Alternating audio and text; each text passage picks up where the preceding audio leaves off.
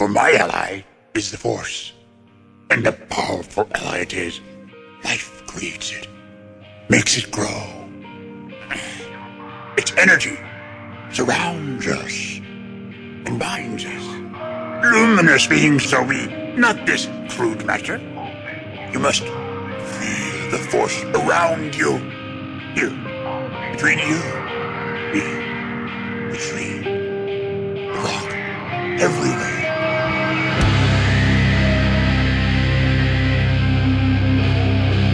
Jedi, like my father before me.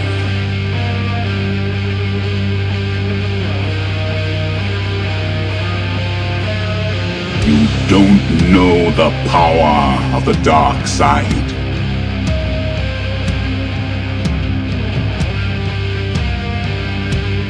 If you strike me down, I shall become more powerful than you can possibly imagine.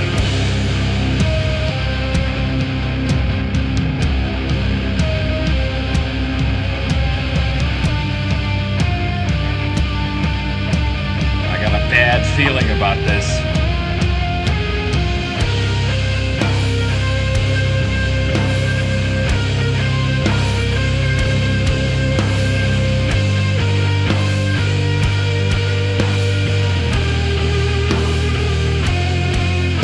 Welcome to episode 212 of Blue Harvest.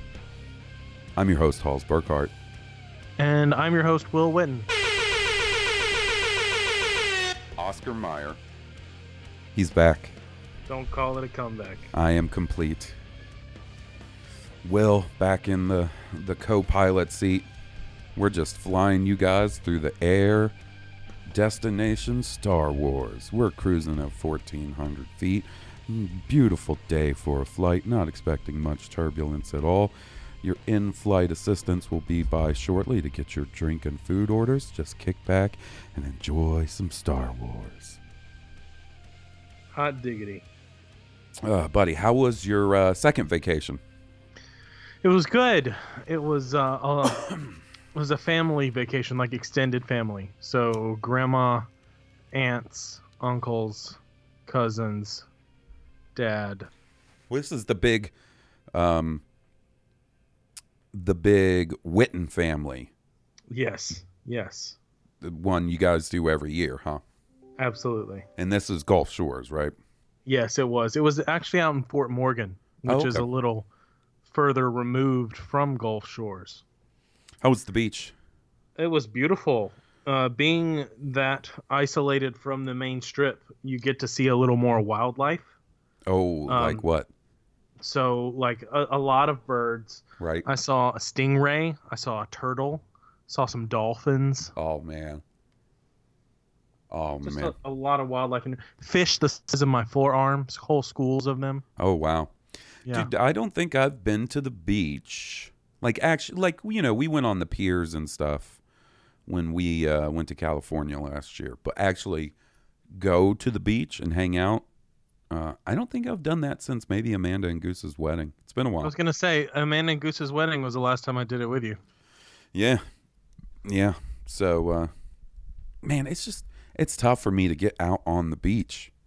Yeah. Even those fucking beach wheelchairs don't really make it much easier. Yeah. but I do enjoy it. Um, well, I'm glad you had a good time, buddy. I did. We uh, we had old buddy Robbo on last week. To Which I uh, know was a good episode. oh, it was a good time, man. Love talking to Star Wars with that dude. Bravo's a good guy. Um, but yeah, glad to have you back. It's good to be Um, back. And uh, we got some Star Wars stuff to talk about. And we got some people to hear from. You know how we do. I do. Uh, so you can like us on Facebook, facebook.com slash Blue Harvest Podcast. You can email us at blueharvestpodcast at gmail.com. You can follow us on Twitter, Twitch, and Instagram at Blue Harvest Pod. We have a Patreon page where every week we release bonus podcasts. If you enjoy this show, we've got all kinds of extra stuff for you to check out if you feel like uh, supporting us for as little as three dollars a month. You'll get shows like uh, Cooking with Will, Blue Harvest Adventures, where We have our buddy Robbo and Jesse and Colleen play the um, uh, first edition of the West End game Star Wars pen and paper role playing game. It's a real play. I think that's the genre it's called. It's a lot of fun. Um, we have Year by Podcast with our buddy Steele, Masters of Harvest Kasi with King Tom. Uh, oh no, it's Hall Solo, Jaws. We got so many different bonus shows, guys, and more to come. So if you want to check that out and support us at the same time, patreon.com slash blue harvest podcast. Uh, and special mention, uh, You're Creepy coming back this week for their second season. So if you're not subscribed yet, it's the perfect jumping on point. Jump on and have some creeps, Jump some on it. spooks, and some some scary, I don't know, other spooky things. Have a good time and a scary time and a creepy time. You're creepy. Season 2. Check them out. You think that got me enough brownie points with Jesse? Oh no. No, uh, you really got to check it out, guys. Uh, it is a phenomenal, creepy podcast. Like I listened to a couple of them. It's not necessarily my go-to genre, but unexplained. Who needs unexplained? You're creepy. That's where it's It'll at. scare you right out of your pants. Look, you've seen how gray my hair and my beard is, Will. That I had luxurious just for men dark brown hair until I started listening to You're Creepy. That's how had- scary it is. Jet black Grecian formula here before I started listening to your It's creepy. creepy, man. That's Bleached hair white out. Woo! Some good stuff. So check it out. What do you think? You think that's good enough? That might do. Okay. Um, so there was one bit big bit of news that happened this week. Huge news. News so huge that like I know every single person that's turning into the podcast. Like this is like this is what I want to hear people talk about. Tool announced the title for their new album after 13 years. Fear Inoculum is coming out August 30th. We knew the release date already. And in a matter of like an hour and a half, their entire catalog will finally be available on like iTunes and Spotify and everything. Interesting. Yeah, never thought I'd see the day. Never thought I'd see the day that they'd finally go up on streaming. Very excited. Um, hoping for maybe a first single when the uh, catalog goes up, but they said that's coming sometime. So hopefully I don't have to wait too much longer. Did you see the drama where Justin Bieber was like, "Oh, I love Tool. Grew up Oh. listening to Tool," and Maynard was like, "Oh, bummer." Okay, so yeah. his wife went off on him. So apparently, what happened was old Justin Belushi, the Beebs, posted on his Instagram story a, a video of him listening to "The Pot" by Tool. Right? Right. An excellent song. I really like that song. Not necessarily one you would call a deep cut, though. It was definitely a radio single, one of their rare ones, because you know they don't get a ton of radio play because how Right. long their songs are and stuff. Anyways, he posted that and dude you should have seen like if you went on twitter and just searched their lead singer tools lead singer's twitter handle it was just person after person telling him justin bieber likes tool justin bieber likes tool and all he did was respond hashtag bummer and dude justin bieber's wife went off on him what did you expect if you're familiar with Tool, you can't have expected him to be like, "Aw, sick. Guess what? We're putting out a new album. You want to do a remix?" Tool featuring the Beebs. That's never gonna happen. Oh, come on. But yes, I did see that. I did see that and found it pretty amusing. It's pretty funny. Um, what do you think about that name, Fear Inoculum? I mean, that's pretty par for the course. Yeah, a little weird, right? Fancy word involved. You know, they got to. They, they're, they're wicked smart, and they got to tell you about it. Let's throw a weird word into the title. I mean, and the guys from Tool have always played on, I guess, fearful imagery. Well, know, uh, see, m- maybe not necessarily fear, but fear of the unknown. yeah, there's there, or a fascination with, but yes, I definitely know what you mean. Um, so do you want to know my theory uh, Sure. behind it? This is it's going to sound goofy because I think about this stuff way too much, but I think they're saying this is an inoculum against fear. Interesting. You see what I'm saying? It's Yeah. like if you were to get a measles inoculum. You know what I'm saying? Or a, I don't know, whooping cough inoculum. Right. That's my personal belief. So we need to listen to this album before we storm Area 51, is what you're telling me. Uh, what else do you think I would? They have a song about Area 51. like, what do you think? What else do you think I would listen to before me and you go? Right?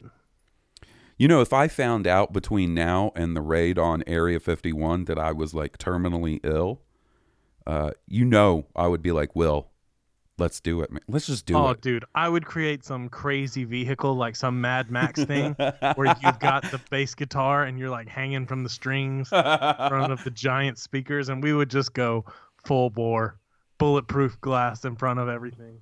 I'm all on there like, bliddity doo dee doo, bliddity doo dee doo, dee, bliddity doo dee doo.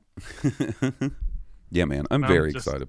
Pedal to the metal. I'm not trying to uh, take up too much of the Blue Harvest time, but I got uh, more than more than two, so enough to bring it up. I got messages being like, "I know you're going to talk about this. I want to hear what you have to say about this. You know about the the new Tool news."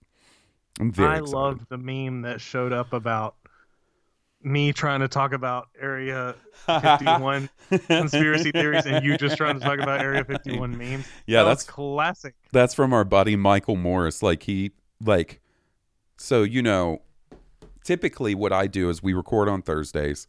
I edit and put the show together on Friday whenever I'm done with my work for the day. So sometimes if I get done early, the show will go up early. Like that's my sort of punctuation on the week. Get Blue Harvest posted, shut down the laptop and then I don't have to worry about any kind of work for a couple of days, right? because by the end of the by the end of friday the last thing i want to do is stare at my laptop because that's what i do for like 60 70 hours a week um and so that particular week i posted it really late shut down the laptop went to bed woke up and that was the very first thing i saw was that meme that michael Total morris Total classic. if you guys want to check it out i definitely retweeted it and i definitely uh, posted it on our instagram too oh man it made me laugh so hard Right? anyways you want to talk about some actual star wars news Yes. um so what was the, i was trying to think of this today what was the last thing we discussed you you got to discuss the sith troopers right that sort of broke Yeah, Sith Troopers was kind of the last thing we discussed. Okay, there hasn't been a ton since then. Um, one thing that was interesting that came out during Comic Con, sort of over the weekend, um, Kevin Smith was out doing interviews for all of his um, the different pl- press junkets and stuff because he's got the Jay and Silent Bob reboot movie coming out this fall, right? Right. And during an interview with IGN, he um, the the host asked him, "Can you guess the last shot of Star Wars Episode 9?" And he said, "Well, it's interesting that you say that because you know, he got to go to the set. We talked about months ago how he was at the set and he saw the biggest physical set he's ever seen in his life Oh wow. on a soundstage. That's right. We did talk about that. And turns out he's since clarified that we see that set in the trailer. It's the big sort of illumin- illuminated looking city that the ship is flying into. Yeah. It's very brief in the trailer, but he said that's the set he saw.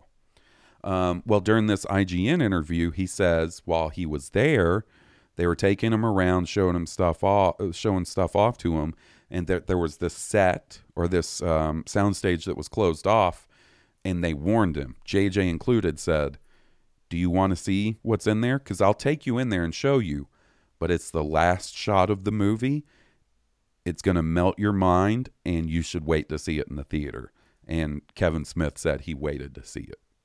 Oh, so he passed. He did pass, but and one thing I you know I like to keep people keep in people's minds when you're discussing anything to do with Kevin Smith, who I'm a huge fan of. This is in no way a knock against the guy, but there is such thing as Kevin Smith hyperbole, where you know throughout his career, Kevin Smith has gotten the chance to see a lot of really sort of geeky things early. He saw, you know, um, the Star Trek, the J.J. Abrams Star Trek. He saw Watchmen. He saw he's seen all kinds of things early through his association and friendship with other people in Hollywood. And every time they're fan- fantastic, and every time they're going to blow your mind or they're mind melting. You know what I mean? Yes. So you got to keep that in mind. He's very excitable, Kevin. That's part of the reason I like him so much. But um, yeah, I'm. It is definitely opening debate and speculation and all kinds of things. What do you think it could be? That's what I want to know. I have no idea. I, for it to melt my brain, I literally have no idea. Yeah. It I have no idea. It's so cuz I have such a you know, we're a little over 4 months out from the rise of Skywalker. Uh, we're definitely entering the period of sort of increased promotion. I assume we're going to get something, maybe nothing huge, but something at D23 towards the end of this month. Right. Then in October, we have Triple Force Friday and probably the full trailer, the last, you know, full theatrical trailer for The Rise of Skywalker. Maybe even during Monday Night Football again, like they did for The Force Awakens and The Last Jedi.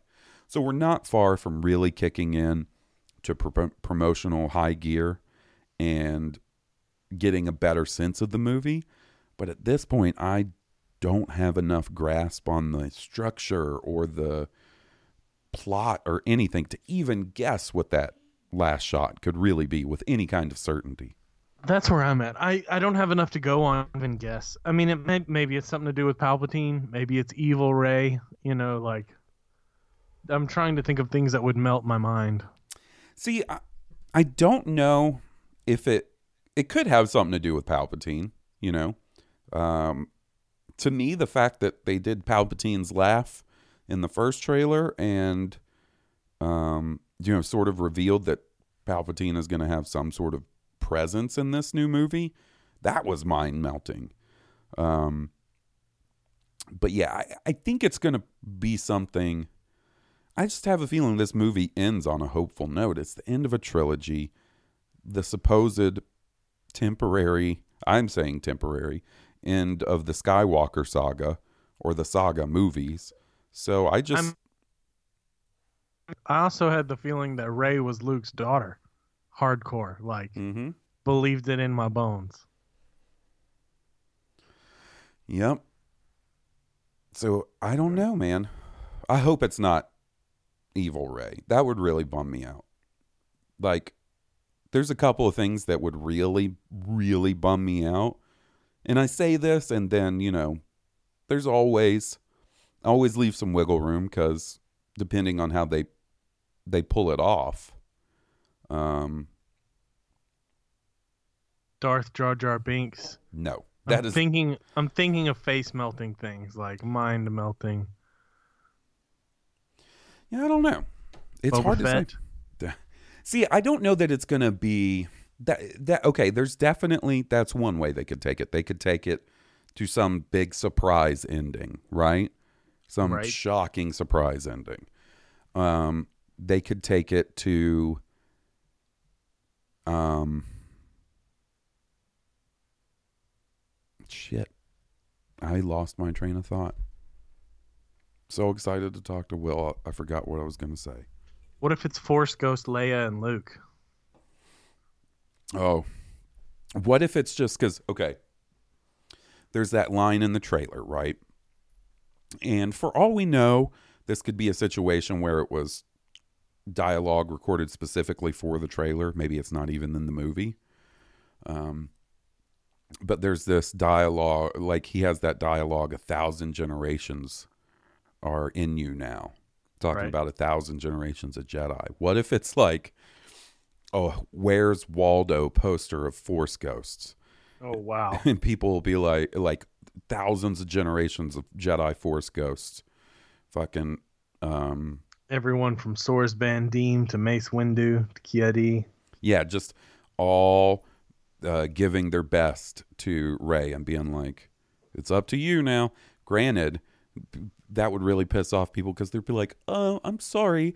Uh qui-gon jinn was the first one to figure it out and even he can't be a force ghost so that doesn't make much sense. I mean what if okay hear me out here. What if uh, during the last fight they pull a Return of the Jedi? Okay, uh, a, a first draft of a Return of the Jedi, and Luke comes back to physical life Oh, because that happened in the Return of the Jedi first draft. right. I talk about it all the time just because it fascinated me when I was like a teenager and found out about it for the first time. Um, and what if he doesn't become one with the Force after that? What if instead he leaves the Jedi Order in Rey's hands and returns to Tatooine? What if the last shot is Luke Skywalker returning to Tatooine to live out the rest of his life in peace? After he came back. Yeah, to help defeat the First Order. Oh, Not a great ending. I was about to say no. This is why I don't no. write Star Wars. I've heard way worse. I've heard way worse. But I'm not. I I'm just saying, like, I we're- saw this fan theory online that Kylo Ren has been a double agent all along, and I just don't know if I believe that. yeah, I don't either. Like, I don't see a lot of evidence for it. I don't see a lot of evidence either. And and if he is a double agent, like the extremes he's gone to, to it just doesn't make sense to me. Like killing his own father. yeah, being complacent in the destruction of entire star system. You know, you'd think if he's a double agent, that's the kind of shit he's there to stop. That's where we draw the line. Like- no more. right? So, no, I, I don't think that's going to be the case. Um, I'm still trying to think of mind blowing endings, and it's hard to, man, right? it's hard. It is hard. How could you blow my mind? I mean, if Rey dies and Kylo and the Knights of Ren take over the galaxy, Yeah, I just so to me the only way this movie ends on like a downer or darker note is if they have pretty much immediate plans for an episode 10. You know? I don't think you leave Star Wars off on a dark note unless you have a bright future for it ahead. Like, you know what I'm saying? Because Revenge of the Sith does it ends on a hopeful note, but it's dark. Like things are Yeah. not in a great place. But you know the original trilogy follows and that sets everything, right? you know, sets everything right. So I don't know. Who knows? Um but I can't wait to find out. Not long now. right around the corner, basically.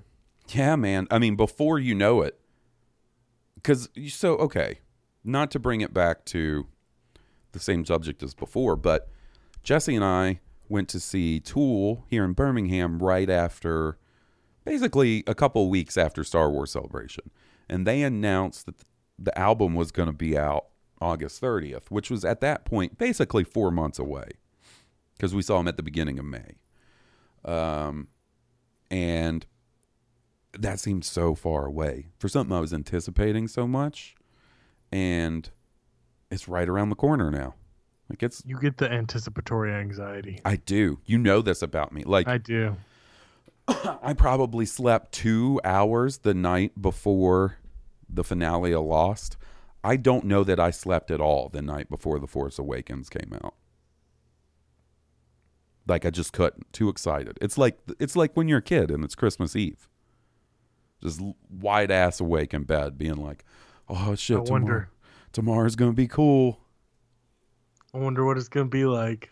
I get fucking stoked and cannot sleep.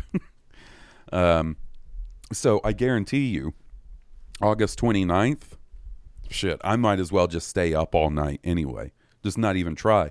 The thing that sucks is it's not like at midnight I can listen to it because I made a solemn vow with our buddy Steve, Steve Cobra of Stone Cobra and Steve versus the prequels. We made this vow in 2008, 11 years ago, That's a long time. That That's when the- over a decade. that when the new Tool album came out, we wouldn't listen to it on release day until we could hang out and listen to it together.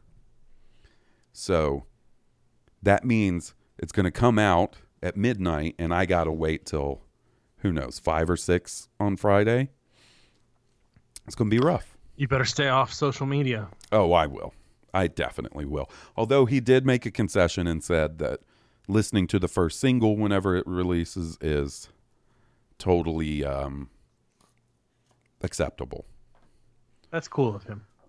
yeah, we we had to hammer out some details because if I had to go, you know, for three or four weeks without listening to a song that everybody's listening to, that might drive me a little crazy. Be like not being able to watch the Star Wars trailer.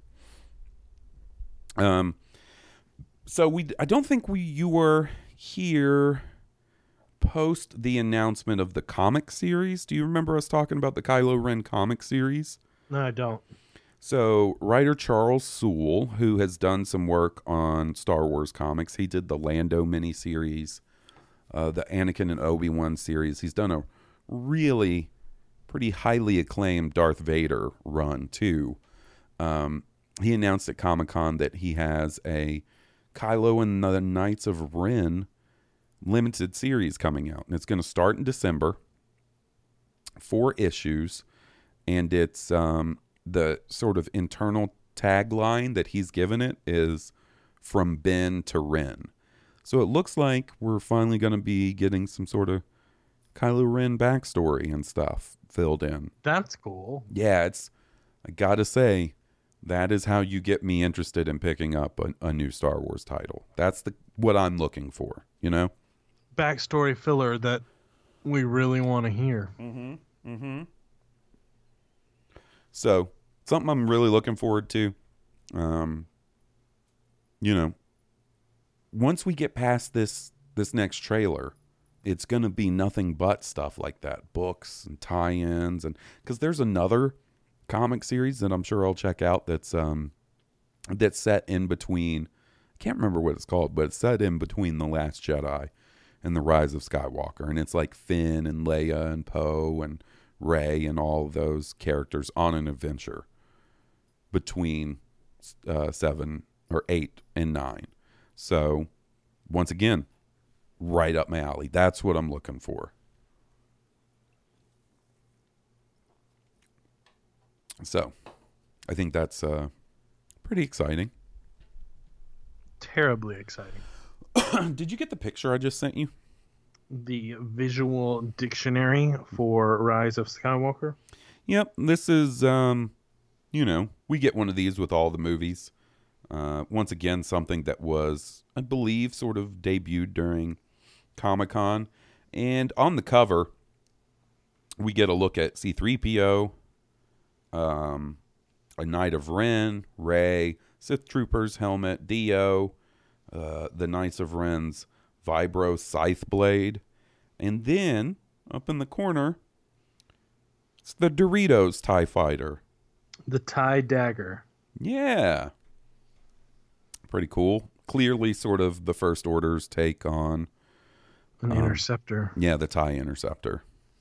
What's also interesting is that energy bow Yep. Yep. because that's Jaina. Yeah, or Jana? Jaina or Jana, however you say it. That's her weapon. Um, so I guess that answers our question we had. Is it going to fire arrows or is it going to fire lasers? And I guess that tells us it's going to fire lasers, huh? It says repurposed blaster barrel. Mm-hmm. Whatever comes out of there. Because Chewie's bowcaster shoots bolts like like uh energy bolts, right? Mm-hmm. Big old destructive ones. Yeah. Blow the shit out of a, stormtrooper. in the video games they make it seem like a spread, like a shotgun, but uh, I don't They think sure that's do. necessarily canon. They they make it seem like that in both Battlefront 2, the current one, uh, and in Dark Forces 2 Jedi Knight, the first person shooter. You can pick up a bowcaster in one of the levels and it it shoots like a three bolt spread if I remember I'm- correctly. I always like the archery blasters, you know, like the bowcaster, and then um, Chirrut Imwe kind of has one Yeah. in uh, oh Rogue One. In Rogue One, yeah, He sure does. it's like a super mighty. It's like a bazooka, kind of like a, ball, a ballista, maybe is the word I'm looking for, a ballista. But it's cool to see a longbow kind of version of that. Yeah, yeah, it is. I still kind of wish it was like a uh, a torque bow with Yeah, like uh, right. explosive heads. So she's like doing the Rambo First Blood Part Two thing, where she's shooting explosive arrows at folks. um, but yeah, it's cool to see. Really, you know, from that visual dictionary cover, I don't think we see anything that hasn't been revealed yet. Besides the tie The dagger, Knight of Ren looks cool. it does. He does look cool, and seeing him in more detail is definitely cool. Definitely like a, a medieval vibe to the the helmet, especially. Looks very Dark Souls. Yes, yes, it does. I need to show that to Steve, You Um, dig it. cause yeah, that he looks like a character out of Dark Souls, and I never thought Looks like that. somebody you would die against 200 times. Yeah, and then be like, I'm sure glad I spent sixty dollars on this game. It's so enjoyable, not Uh, at all frustrating. I'm awesome at this. You know who is awesome at those games is Steve. Ah, Steve, bet. I Steve has probably played, you know, like Dark Souls one, two, and three, and Bloodborne and Sekiro like two or three times a piece. He I loves that developer. Steve being meticulous and, you know, dedicated enough to pull off the ballet that it takes Yeah, and to beat those guys. that's what's that's what's frustrating about those games to me is they look so cool, and like everything about them screams something I would dig, but I'm terrible at them. And I've given them all a fair, not all. At a certain point, I wised up and stopped buying them. But I tried Demon Souls, I tried Dark Souls 1, 2, and maybe even 3. I saw Dark Souls 2 for the cheap, but then I read some reviews and was like, oh, it's not that good, so I didn't buy it. Oh, like the remastered edition or whatever that's on Xbox Yeah. One? I gotcha. Yeah. Yeah, I don't know. I I um figured I figured I would try Sekiro if I'm going to really try one. yeah, and like the setting and vibe of that one is right up my alley. I just wish I could be better at those games. And it's not like there's other games that have sort of harder combat that I'm not good at. I'm good at The Witcher and its combat is pretty hard. It's not Dark Souls. It hard. is difficult, but it is not.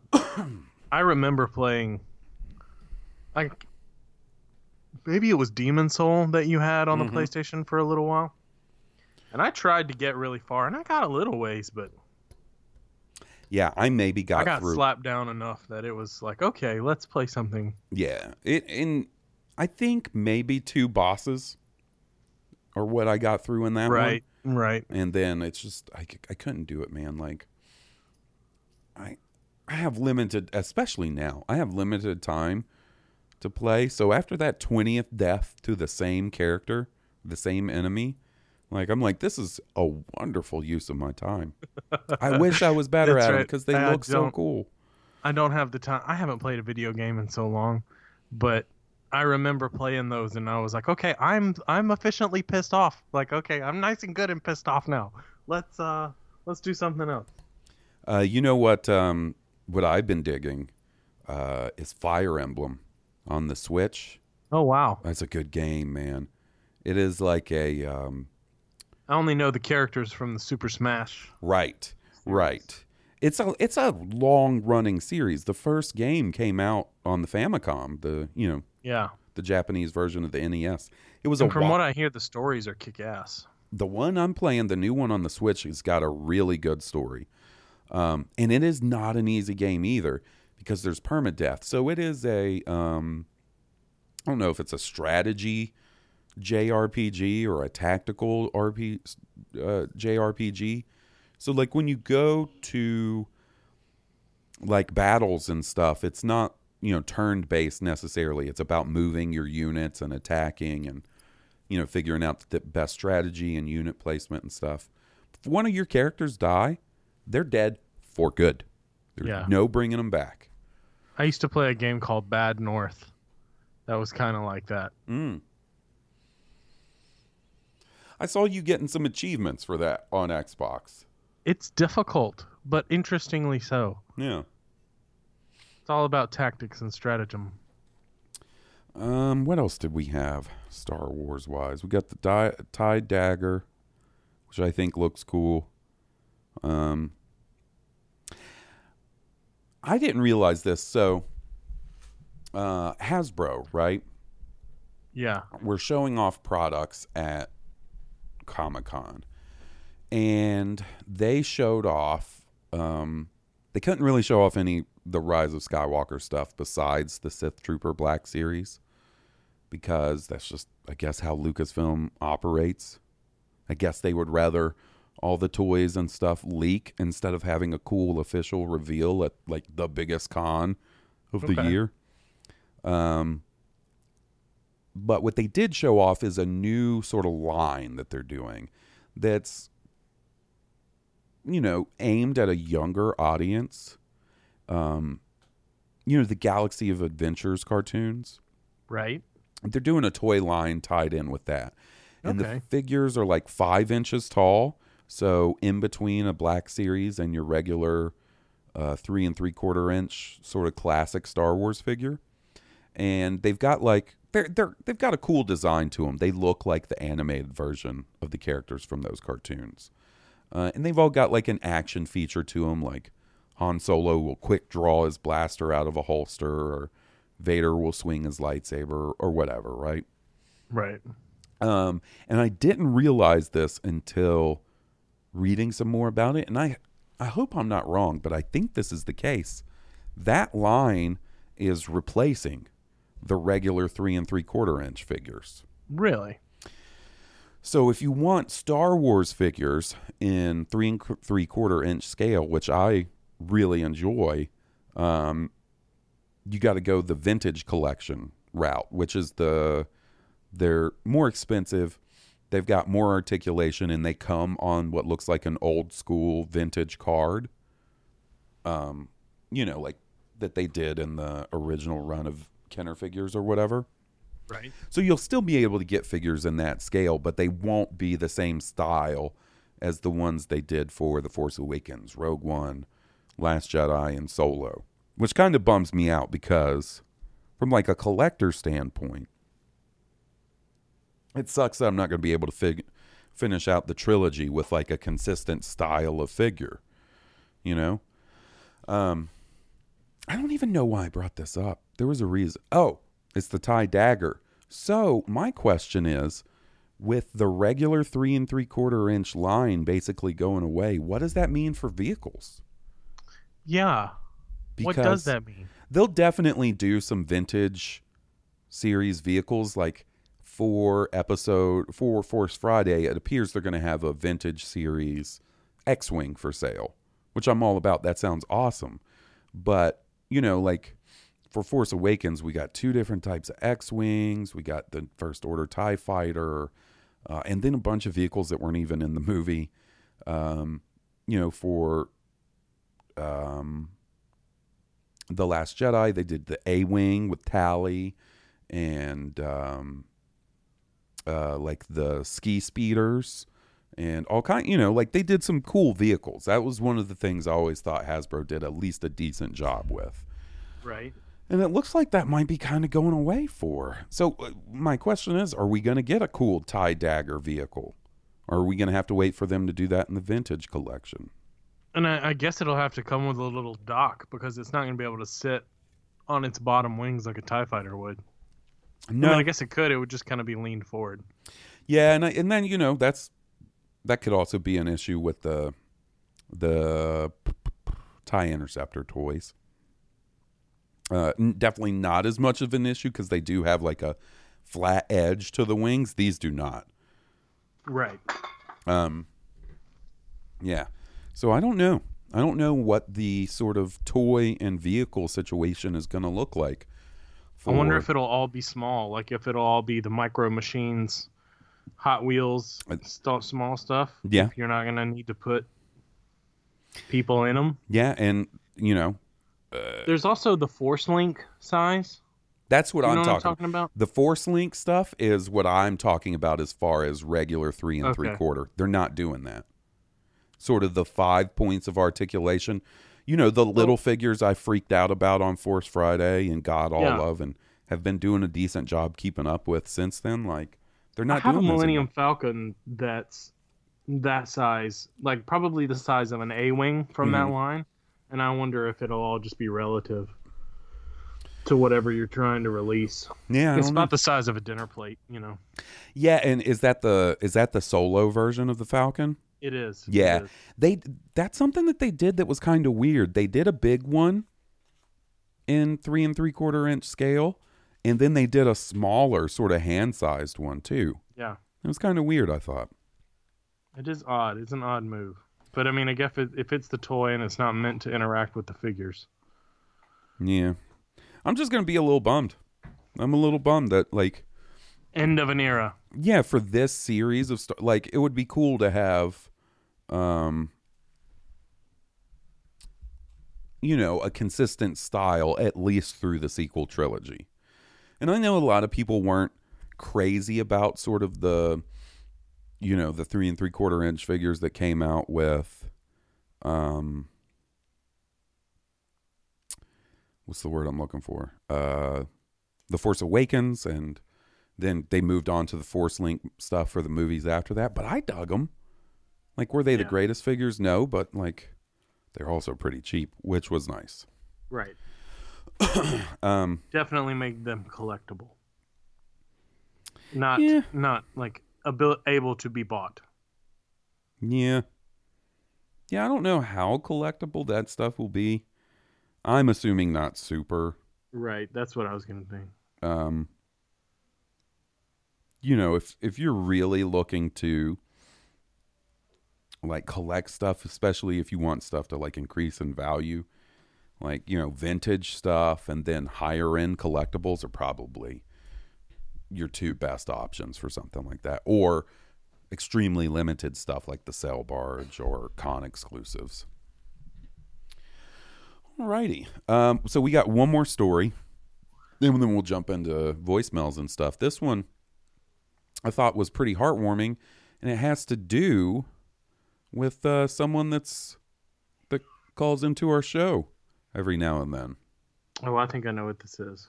So over the weekend, uh, the London Film and Comic Con was going on, and one of the guests of the Comic Con was Hayden Christensen, oh Anakin Skywalker himself. Nice. You know who else was a guest at the con?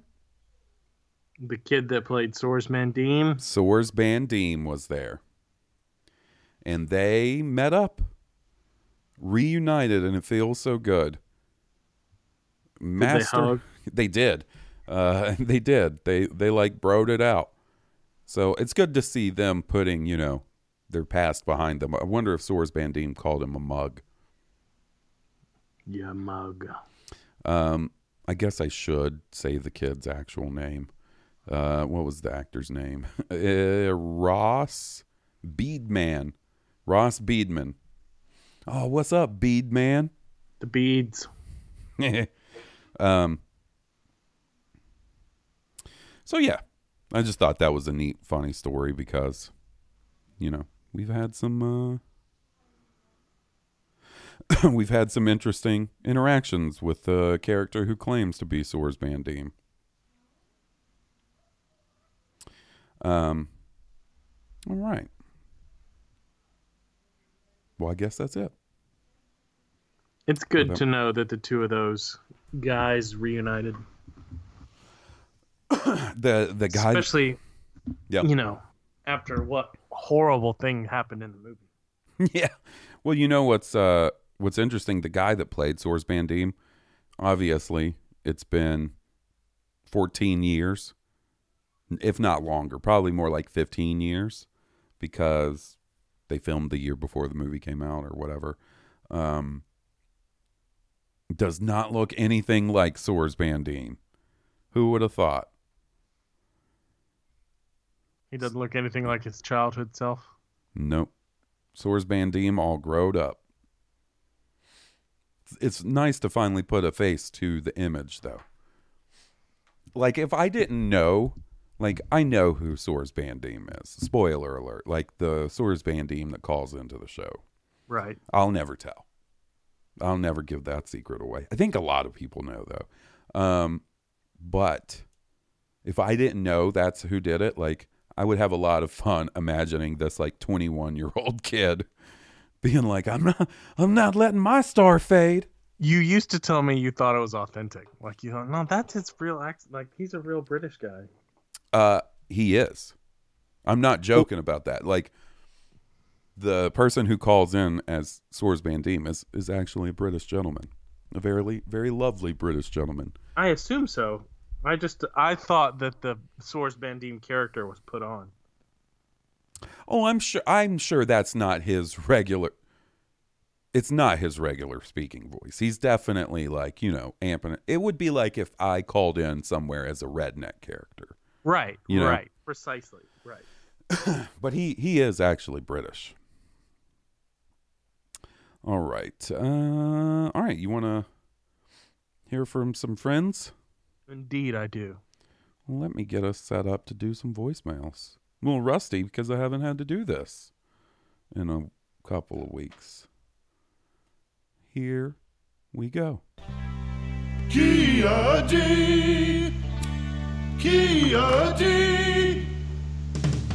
Kia D. Kia D. Cockhead. The only Jedi Master who can crash box Ki-Adi. Cockhead.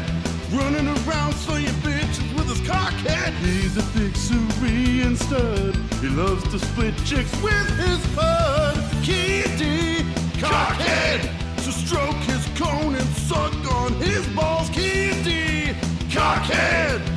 What you gonna do when he comes on you now? He's a Jedi Council stooge, but he'll be pumping spooge tomorrow. Cockhead! Blue Herbert! Cockhead! Harsberger! Cockhead! Will Witten! Cockhead! Goose Payne! Cockhead! G Money! Cockhead! King Tom! Cockhead! Joe! Cockhead! Ki-Adi! Cockhead! Cockhead!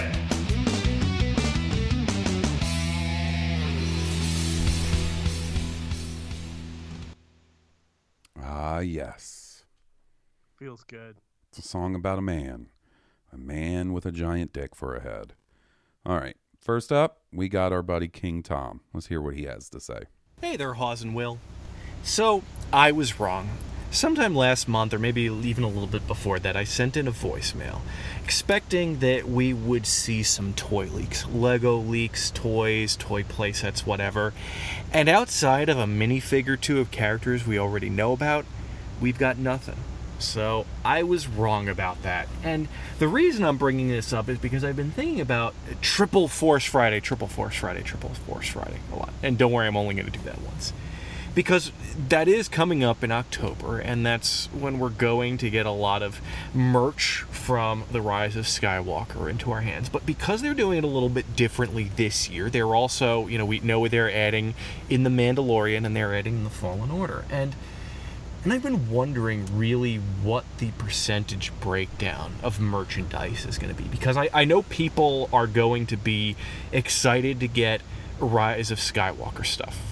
I mean, usually, you know, Target has some deals around then. That's when I do a lot of Christmas shopping for the kids uh, and for myself. And I could see people being excited about The Mandalorian because we know that's coming. But Fallen Order, I'm sure they might come out with some cool stuff for it. But do people really get excited about toys? And, and I don't mean you know collectors things like um, Black Series or you know other special things, but I mean just like everyday toys based off of video games. And, and yes, I ask that knowing that the toy market is a lot different than it was during the original trilogy or even during the, the prequel trilogy days. And so I'm thinking about what is the percentage breakdown going to be, and I'm, I'm almost wondering. And, and I don't mean to put Lucasfilm or Disney in a, in a bad light here, uh, because I'm very optimistic and I'm hoping that we're going to get a lot. I'm just hoping they're not using the inclusion of The Mandalorian and even more specifically Fallen Order merchandise on Triple Force Friday to make them put out less Rise of Skywalker stuff because they think it'll spoil it. I mean, if they go down that road, then hopefully they would come out with more Rise of Skywalker toys and merchandise after the movie comes out. But do you think there's any possibility they're kind of including the other other stuff to water it down with? Well, it's still Star Wars merchandise, it just isn't based on the movie. And it- you know that's like the worst case scenario part of my mind thinking that. But I am curious. I wanted to share that, see what you guys thought, and apologize to everyone for being wrong about thinking we'd have some toy stuff by now. Anyway, thanks for listening. I'll talk to you guys later. Ooh, now see, this is the kind of question I like to sink my teeth into. Merch related stuff. Um, first off, though, I would be remiss if we did if we got a voicemail from King Tom if I didn't bring up the rough day that our buddy Tom had today. Oh yeah. Yeah, man, he apparently had a real rough time on hold with a company. Oh. So, you know me, you know how much I hate being on ho- kept on hold. Oh man, it's bad. So I'm going to do this. I don't normally do this, but I'm going to do this solely to cheer up the king. Okay? So if you don't mind, um, I got a little something I need to do. Me, me, me, me, me. She sit alone by a lamppost,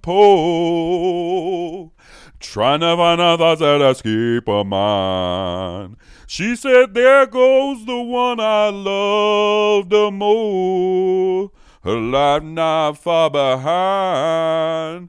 She never let me in, only tell me where she been when she had too much to drink. That's for you, Tom, buddy. I know you loved it. Um, moving right along. Percentage. See, this is a good question because the fact that they are including Mandalorian and Jedi Fallen Order stuff into Force Friday, I do think means they can maybe put out less Rise of Skywalker stuff at the same time. You know? Yeah. Yeah. when you think about a wave of Black Series figures, it's normally like four to five figures. So I would imagine it's not like you're going to get every, you're definitely not getting every character from all three properties on Force Friday. They'll spread that stuff out. There'll be, before December, two, maybe three more waves that come out. As at least that's been the way it's been in the past. So for Force Friday for Black Series, for instance, let's say the first wave is five figures. I would imagine it'll break down to these will be the five figures in the first Black Series wave, if it's five figures. Rey from the for, uh, the Rise of Skywalker, Kylo from the Rise of Skywalker, and the Sith Trooper. The other two figures will probably be the Mandalorian and Cal from Jedi Fallen Order. That'll be cool. That's a good spread. That's a good wave of Black Series, I think. Um, but yeah, if I had to guess, in some regards, it will be the that will be the case. It'll be a little less Rise of Skywalker stuff, and then that allows them to um, bring out less or more spoiler centric stuff around the time of the movie or after the movie. Right. Um, and I would imagine the same thing is going to go for all. Like, I would imagine you'll see like a what is that? A three fifths, right? Three fifths of the Lego stuff will probably be Rise of Skywalker, with the other two uh, being devoted to Mandalorian or Jedi Fallen Order. Now, King Tom is not 100% correct in that nothing has leaked as far as toys have because there have been some Lego leaks. Nothing crazy. In fact, one of Hard them to keep all that under wraps, I can imagine. and it all dude, Lego is a leaky ass ship too, dude. Like Is it because it all starts and it's got to come over the pond? Like, I don't know. I don't know why it is that Lego stuff seems to leak out uh, a lot of times before anything else. But uh, one of them was funny because they were like, "Oh, here's General Pryde's torso Lego," and it was just an Imperial officer torso Lego. Like, whoo! Get excited, get me pumped. wow. That's some spicy leaks right there. Just a torso? Yeah, it didn't even have the the headpiece or the legs or the hands attached. It was just the torso. Interesting. So, um, but yeah. Now, as far as the other, like, without there being that force link sort of regular, and I hope I'm correct, but I believe that's what they said. Um, it- it'll be interesting to see how it all shakes out as far as sort of spread and amount that each property gets focused on for Force Friday. Uh, what do you think? Oh, you know my my forecasting of this kind of stuff is not too great. Yeah. I think your your your assessment was probably right Okay. on Steve Cobra's favorite segment. Steve Cobra's favorite segment. All right. So, real quick update, just because I guess that's going to be the theme, is talking about stuff most people don't care about. But check out what I'm about to play on Spotify.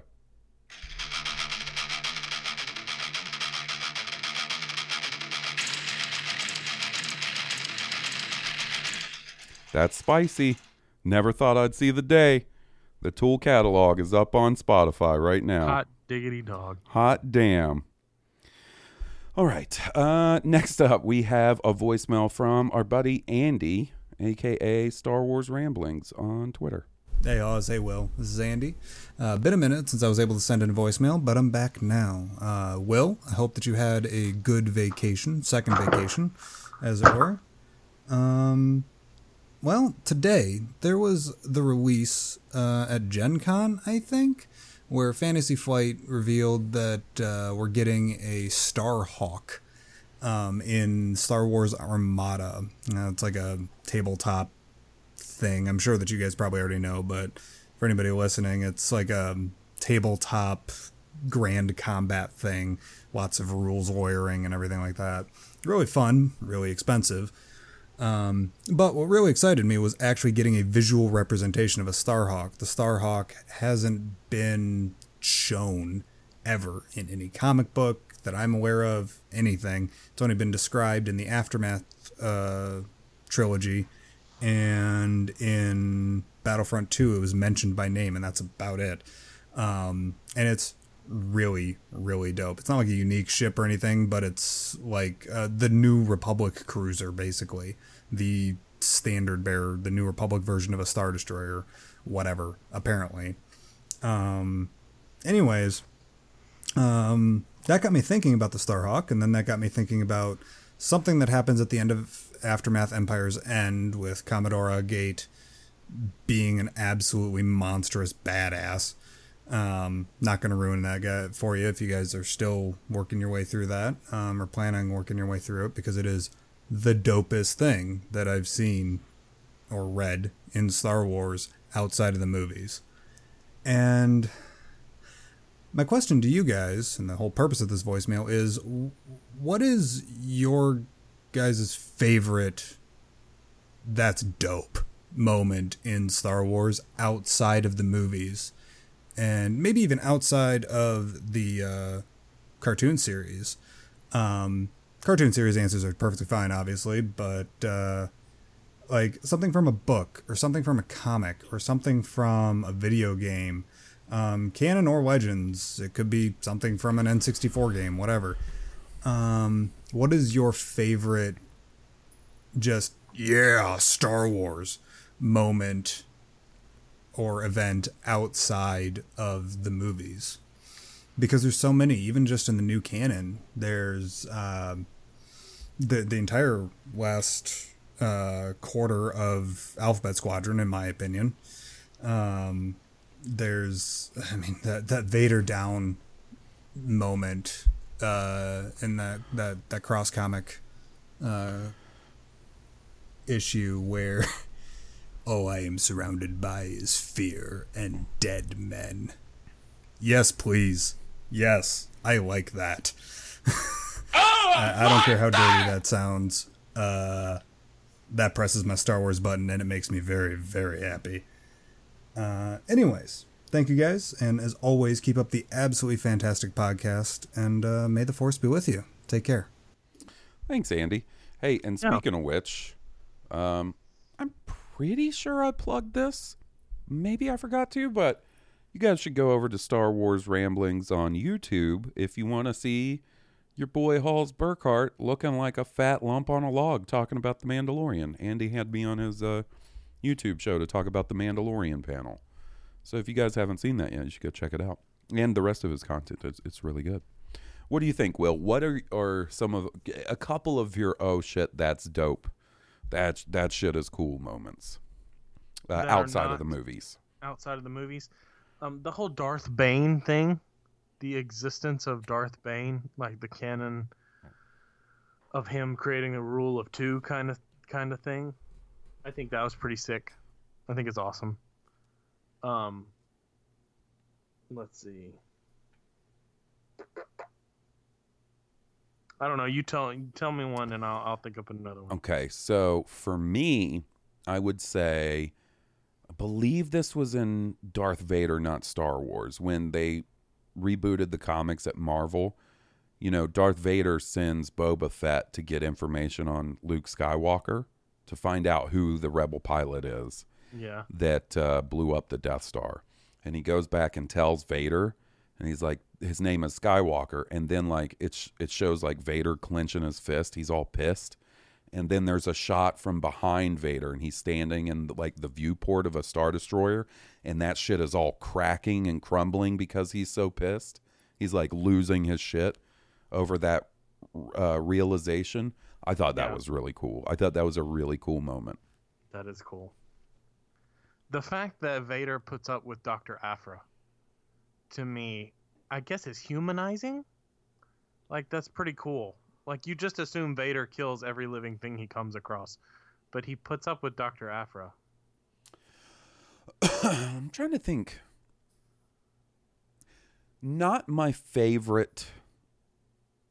Um. You know, not my favorite episode of Rebels, because of well, it turned out to uh, I'm better with it than I was initially, but like Ahso- Ahsoka's whole "I am no Jedi" thing to Vader before they start duking it out at the end. That's pretty fucking cool. That Yeah. part is cool. I know he said, you know, maybe outside of the cartoons, but that one for me is hard to ignore. I really like that part. Um, I'm trying to think here.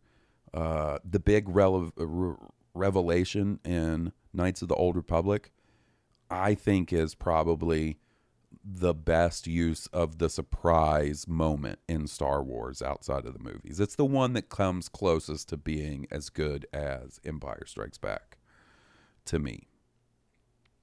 Luke going to find the instructions to Oh. build a lightsaber in old Ben Kenobi's hut. You know, that's pretty fuck yeah Star Wars for me. From Shadows of the Empire, Yeah. dude, Luke's level in Battlefront 2. Yeah. Dude, that is badass. The vault, the Uh the original Battlefront 2 when you got to play as Ki-Adi-Mundi. I'm blanking a little bit on that. It's been a while. Understand. Oh, when you're on Felucia? Yeah. Yeah. Or th- uh, is it Felucia? I can't remember. Maybe it's M- Mygeeto, Mygeeto, Mygeeto. Um, One of those. I know. I think I'm starting to remember now.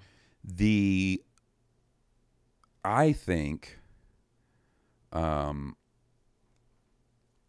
the whole Exar Kun, Ulic Qel Qel-Droma, Oh yeah. like cutting him off from the Force. Like that's how they defeat him, and like they don't kill him, and then there's the whole thing, like the very last arc in the Tales of the Jedi, like clearly had to be some sort of parallel thinking or um or influence on the sequel trilogy because it's about a young force sensitive lady who goes to seek out sorry about that guys. The batteries died on my recorder. So right in the middle of me talking. Um i was going to say it had to have some sort of influence on the sequel trilogy because like i said it's a young force sensitive lady seeking out a jedi master who's fucked up and is in ex- exile so i think that I really love that comic series. It's one that to me holds up really well, and probably because it's set so far away from, you know, the main events of Star Wars that I don't Right. I don't find it conflicting very much, you know. Um trying to think. You got any more for me? I'm I'm blanking real hard. I Oh, just playing Rogue Squadron, the video game. Oh yeah. Uh, was it on GameCube or maybe it was Well, so, N64? the I think there first- was, might have been one for each. Yeah, the first one came out on N64 and then the next two came out on GameCube. The one on N64 was good. The one on GameCubes blew my mind. Yeah, dude. They were uh, so good. um And then playing the Starfighter modes on Battlefront 2, the newest Battlefront 2, are pretty mind blowing as well. dude i remember firing up before i ever had x-wing i had tie fighter on the pc with a Right. shitty little like cheap flight stick the first time firing that game up and realizing like what you could do and all like you had to control your shields and your engine power and all that like that blew my mind that blew my mind that i was able to do that in a Yeah. game um yeah, I'll have to think about this topic some more because there's definitely more of them. Um, you know, outside of the movies. Fighting IG 88 on the trash planet. Oh my god, Dash Rendar in the Shadows of Empire. That was Oh. pretty cool. with the whole train level and stuff. Oh god, that was hard as shit, dude. It was hard as shit. That's either I can't remember. That's either supposed to be Kessel or Ord Mantell. I can't remember for sure which one it is. Um, Ripping that fucking Star Destroyer out of the sky as the apprentice in The Force Unleashed was pretty fucking cool. it is cool for a video game, but I'll be damned if jackasses on YouTube and the internet haven't made me. I wouldn't say I mean, hate yeah, that, they ruined they ruined it. but they haven't made me resent that. That's the word I'm looking for. Resent. Um, yeah, lots of cool stuff. Lots of cool stuff out there, man. Uh, all right. Let's moving right along. Uh, this one's from our buddy Jim. Let's hear what he has to say. Halls and Will. How you doing, Halls and Will? No. Uh, I had a bit of a strange question. Um, would you watch a version of Star Wars, uh, mainly the original trilogy, with no music? Um, no music and no space sound effects. Like you know, there's no sound in space. Blah blah. So the only sound you get is over the um, intercoms. Uh, the music is part of his a character in Star Wars, so don't think that I prefer it or anything. I would just really like to uh, watch it, watch that version of it. Um, you know, the parts that really uh, are heightened and enhanced by the music, I think would be very, very interesting. Like when, you know, Darth Vader says you're a member of the Rebel Alliance and a traitor. Take her away! And then instead of the nice Imperial March, it's just like silence and you just hear footsteps and everybody walks away. It would really just add to the coldness of space and how serious the situation is. I just think it'd be interesting. Like I said, I wouldn't want to only be able to watch that way, but I just think it'd be really neat um, to experience. Uh, what got me thinking about it was that a friend of mine got to see all the movies where they take the, the music out, and then a live orchestra right there plays uh, with Wow. the movie, and I would just, man, I'd kill to see that, but uh, I haven't heard of it being around. But uh, welcome back, Will. Uh, I know that uh, Halls really missed you, man, and uh, we all did. So um, you have a great evening, guys. Ignite the green. Welcome back. Um, Uh, would I watch it? Yes. Would I enjoy it as much? Probably not. But it, I, I get the kind of neatness of like maybe a documentary aspect of it, like found footage, maybe documentary compilation. mm-hmm. Because you know that's like the scientificness of there being no sound in space. I I'm much more entertained by the space sound effects and the and moved by the instrumental score. But I mean, I would totally love to see a live orchestra play in you know those spots in the movie. yeah. I to me that's like asking me to have a bowl of cereal with water. You know what I'm saying? Like, or or just a, some dry uh, cinnamon toast crunch, no milk. You know what I mean? Like it's Well, taken if- away. If the if the regular watching it is milk and cereal, right? right. And then watching it without sound is probably like cereal no milk. Yeah, that's what I'm saying. Just dry. And then what is watching it with the orchestra live? Is that like milk right from the cow's teat? No, man, that is like going to the General Mills factory and just holding a giant mixing bowl under the spout as fresh cinnamon toast crunch falls into off the bowl. line, still warm from the machine. Yeah, and then just like the freshest, coldest, purest milk you've ever had in the bowl, golden spoon in hand. You know what I mean? Mm-hmm. Like I can dig it. I can dig it. that's what I think it is. I got you. You know what that is? That's a cheat day on the diet. That's what that's what watching the Star Wars movie with the the live action or with the live orchestra. That's It's what like that is. someone. It's like you being laid out in a chair and someone putting the appropriate amount of cereal into your open mouth and just like the right drop of milk in there. While I watch Star Wars. Yeah. And then I'm just like another. Another. Another. um you know what's interesting about this idea to me is I'm a fan of Firefly, you are too, right? Yes. Yes, I am. And Firefly took a much more sort of scientific approach to space where Right. there is no sound in space. And I prefer the Star Wars approach to it.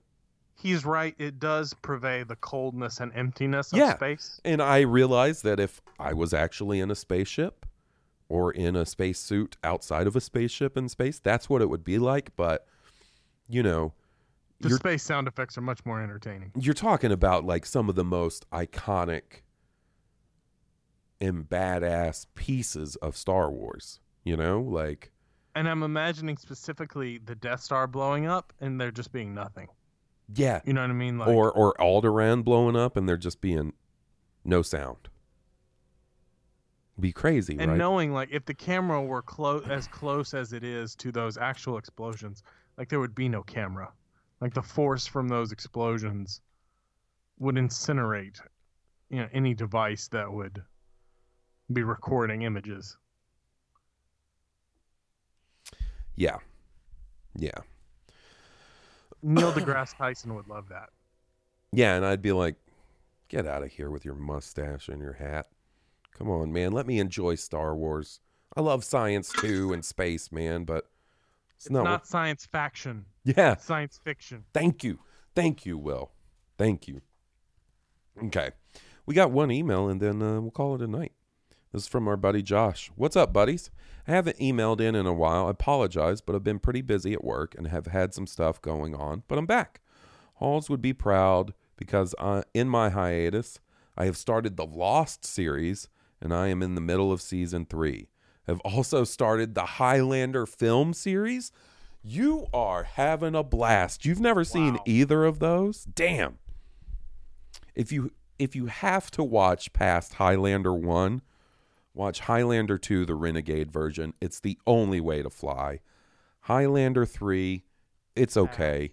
And then after that, I don't know, man. If you want to, check them out, I guess. Uh, I've only watched the first two and have three more to go. But to have never seen these movies before, I have to say they are pretty cool. I've also been listening to some new Star Wars books and trying to stay up to date with the Star Wars news. Can't wait till December, but November, when Disney Plus drops, will work until then. Anyway, guys, I will quit rambling on. Just wanted to stop by and say hey, because it's been a little bit. Still listening to the show and the Patreon as well daily. Hope you guys have a great weekend and may the force be with you. Josh, aka Billy Bob. Well, thanks for writing in, buddy. Once you okay, watch High if you're if you're going all in on Highlander, Josh, right? Watch one, two, and three, and then you got to watch the Highlander TV show before you watch Highlander four. Yeah, because none of that would make any sense. By the way, Highlander used the title Endgame well before the Avengers. Well Indeed. before. Not a great movie though. And the one that follows that, even worse. It was a sci-fi channel original. Say no more. Say and new more.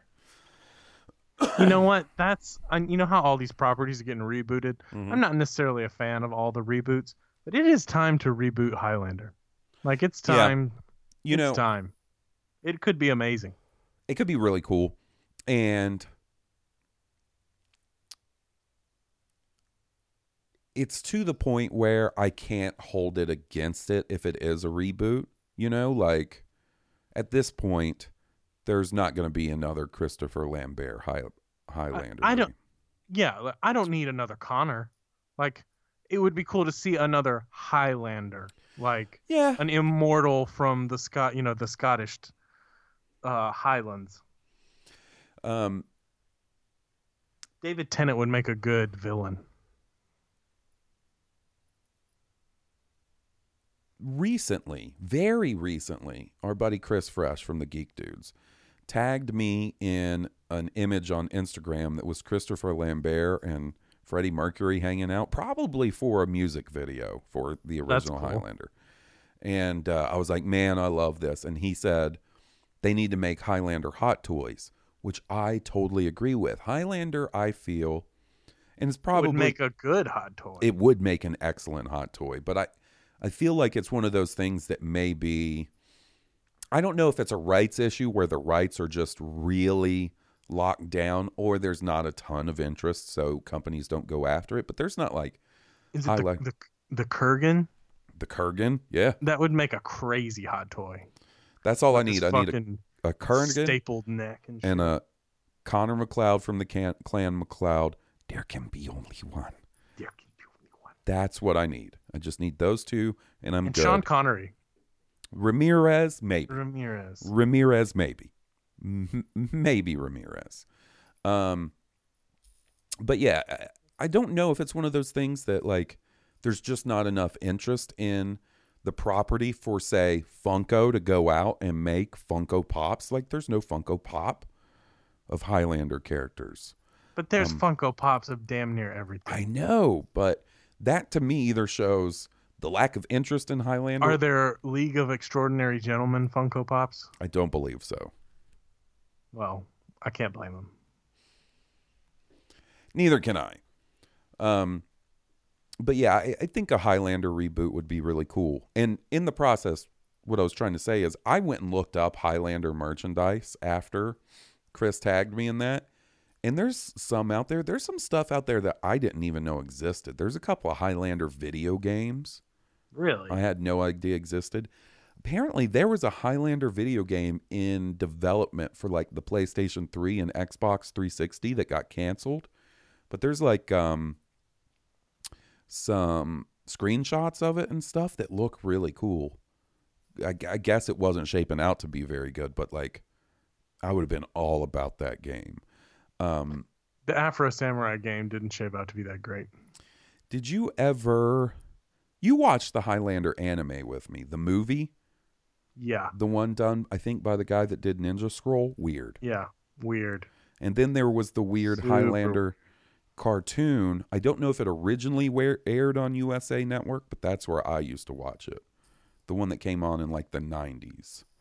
I used to watch the show on USA, and then and then it moved to Sci-Fi. Where all good things go to die. I'm a big fan. Uh, like I'm a Connor MacLeod number one all day type of guy, but I can't say I didn't watch a ton of that Highlander show. I watched a I mean, of it. I Connor is the best MacLeod, but I don't know. Duncan was so '90s cool. I guess like I I was a Duncan guy because I watched. You know, I got to see him more on screen than I did Connor. My dad and I went to see Highlander Endgame in the theater. And I don't want to give away too much because we literally just read an email from a guy who has never seen the movies. But there's something that happened in that movie that, like, made me so angry. I know what you're talking about. I was so mad.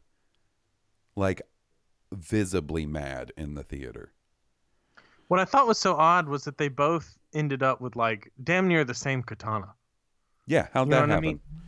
How's like, that not happen? in the movie, but like in the show. Yeah. And, like, They both have like dragon handle Yeah. katanas. Man.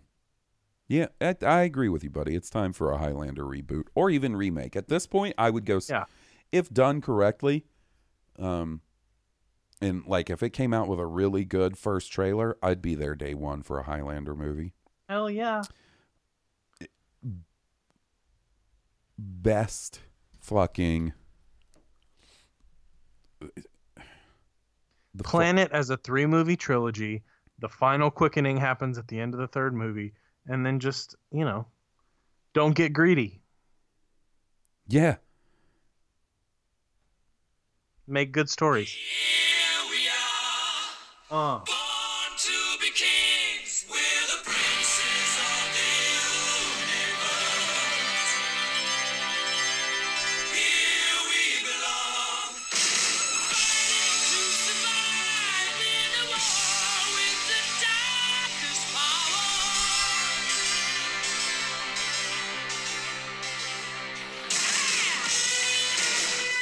Oh my God, that is so Does that- badass. If that doesn't give you a chub, you're not alive. Dude, it makes me want to rip my shirt off, grab the Highlander sword off the shelf, and run into the front yard and just start swinging on folks, man. Oh my God, it gets me so hyped. Oh. If I was a wrestler, that would be my entrance music. Oh, wouldn't it though? I always joke that Sparks since going off. I always joked that since I'm in a wheelchair, if I was like a fighter or a wrestler, my entrance would be um, "Walk" by Pantera. We're riding dirty. but uh, I I definitely think it would really be fucking Princes of the Universe. Man, I could listen to that song ten times in a row, especially that first bit. I probably have. I probably have too. I know I have. There's no probably to it. Downloading that shit off of Napster and blaring it, blaring it at three in the morning while I'm playing EverQuest. My poor parents are just like, "I want some sleep." So, shut up, Halls. Turn down the music. It's one of those songs you play before a date to get yourself really fucking pumped. True. No, yeah, that's for a man who has more confidence than me. I get too nervous for before that sort of thing to be like, yeah, I'm gonna hype myself up. It's more like, oh, how am I gonna fuck this up? This is gonna go bad. Why am I doing No. this? Anyways, I think that does it for this for us this week. Uh, thanks for recording, buddy. It's good to have you back. Dude, thanks for having me back. It's good to be back. Um, if you like our theme song, which is almost as badass as Princes of the Universe, check out the band that was kind enough to provide the music. They're Stoned Cobra.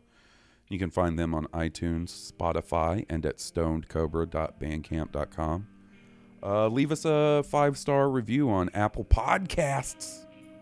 really helps already. other people find us. Yes, and we've had a couple of new ones. I really appreciate it. We're up to like 162 reviews, so that's really cool, guys. Let's get that up to 200, 38 more. It's not bad. Those are rookie numbers. Gotta pump those numbers up. Nah, I'm happy with that. I'm happy with our place in the world. I'm kidding. That's a movie quote. There's no time for us. There's no hmm who wants to live forever. Who wants to love